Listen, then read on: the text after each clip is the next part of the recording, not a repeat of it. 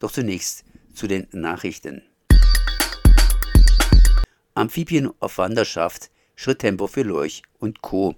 Sobald in den frühen Morgenstunden die Temperaturen wieder deutlich über 0 Grad liegen und es Regenwetter gibt, beginnt die alljährliche Wanderung der Amphibien. Jedes Jahr wandern unzählige Frösche, Kröten und Molche von ihren Winterquartieren zu den traditionellen Laichgewässern. Dabei müssen die Tiere oftmals vielbefahrene Straßen überqueren. Wo es keine festen Durchlässe und Leiteinrichtungen für die Tiere gibt, stellen viele ehrenamtliche HelferInnen und Helfer mobile Fangzäune auf und bringen die Tiere mit Hilfe von Eimern sicher auf die andere Straßenseite. Da die Zäune und Eimer täglich kontrolliert werden müssen, ist dies sehr aufwendig. Aber der Aufwand lohnt sich, an einigen Stellen werden mehrere tausend Tiere gerettet. Soweit Amphibienwanderstrecken im Bereich liegen, in denen pandemiebedingt Ausgangsbeschränkungen herrschen, greift für die ehrenamtlichen Helferinnen und Helfer aus Gründen der öffentlichen Sicherheit und Ordnung sowie des Tierschutzes eng beschränkte Befreiungen von den Ausgangsbeschränkungen. Ein Appell an die Autofahrer und Autofahrerinnen, aber auch an Radler, besonders auf helfende Menschen und Amphibien an diesen Tagen durch aufmerksame und langsame Fahrweise zu achten und natürlich Überquerungshilfen zu bauen und Biotope oder Zerschneidungen von Straßen zu vermeiden.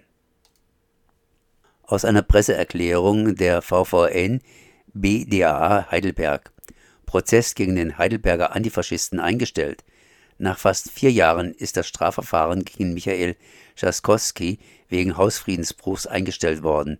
Der Antifaschist Michael Saskowski wollte in Heidelberg eine öffentliche AfD-Veranstaltung in städtischen Räumen besuchen. Die Stadt Heidelberg hatte im Mai 2017 ausgerechnet in dem nach der jüdischen Heidelberger Dichterin Hilde Domin benannten Saal der Stadtbücherei eine Wahlkampfveranstaltung der AfD genehmigt. Die AfD machte von ihrem sogenannten Hausrecht Gebrauch.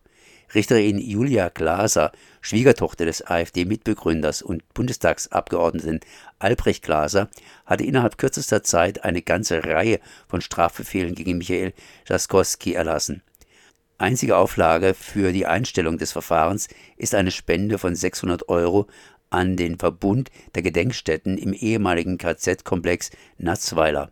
Petition gegen das Sterben auf der Straße öffnet jetzt die Hotels für Obdachlose.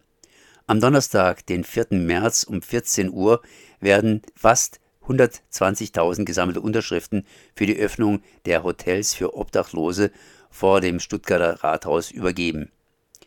Die bundesweite Petition ist eine Initiative von 13 deutschen Straßenzeitungen, der unter anderem Trottoir angehört. Als südwestdeutsche Straßenzeitung soll die baden-württembergische Politik zum Handeln bewegt werden. Wegen fehlender Übernachtungsmöglichkeiten ist für viele Obdachlose eine sichere und warme Unterkunft nicht verfügbar.